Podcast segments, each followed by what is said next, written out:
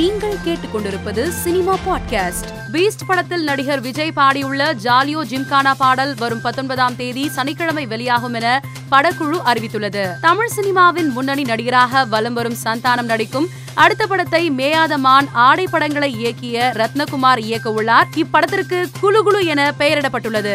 தமிழ் சினிமாவில் அரசியல் பேசும் படங்களை இயக்கியுள்ள பா. ரஞ்சித் நாளை வெளியாக உள்ள குதிரைவால் திரைப்படம் பார்ப்பவர்கள் பர்சனலாக கனெக்ட் செய்து கொள்ளக்கூடிய அளவில் இருக்கும் என்று பேசியுள்ளார். தி காஷ்மீர் ஃபைல்ஸ் திரைப்படம் விரைவில் ரூபாய் நூறு கோடி வசூல் சாதனையை படைக்கும் என எதிர்பார்க்கப்படுகிறது. தமிழ் சினிமாவின் முன்னணி நகைச்சுவை நடிகராக வலம் வரும் கருணாஸ் வெற்றிமாறன் இயக்கும் வாடிவாசல் படத்தில் உதவி இயக்குனராக பணியாற்ற உள்ளார். மறைந்த கன்னட நடிகர் புனித் ராஜ்குமார் கடைசியாக நடித்த ஜேம்ஸ் திரைப்படம் அவருடைய பிறந்த நாளான இன்று வெளியாகி ரசிகர்களை கண்ணீர் மல்க கொண்டாட வைத்துள்ளது. மேலும் செய்திகளுக்கு மாலைமலர் டாட் காமை பாருங்கள்.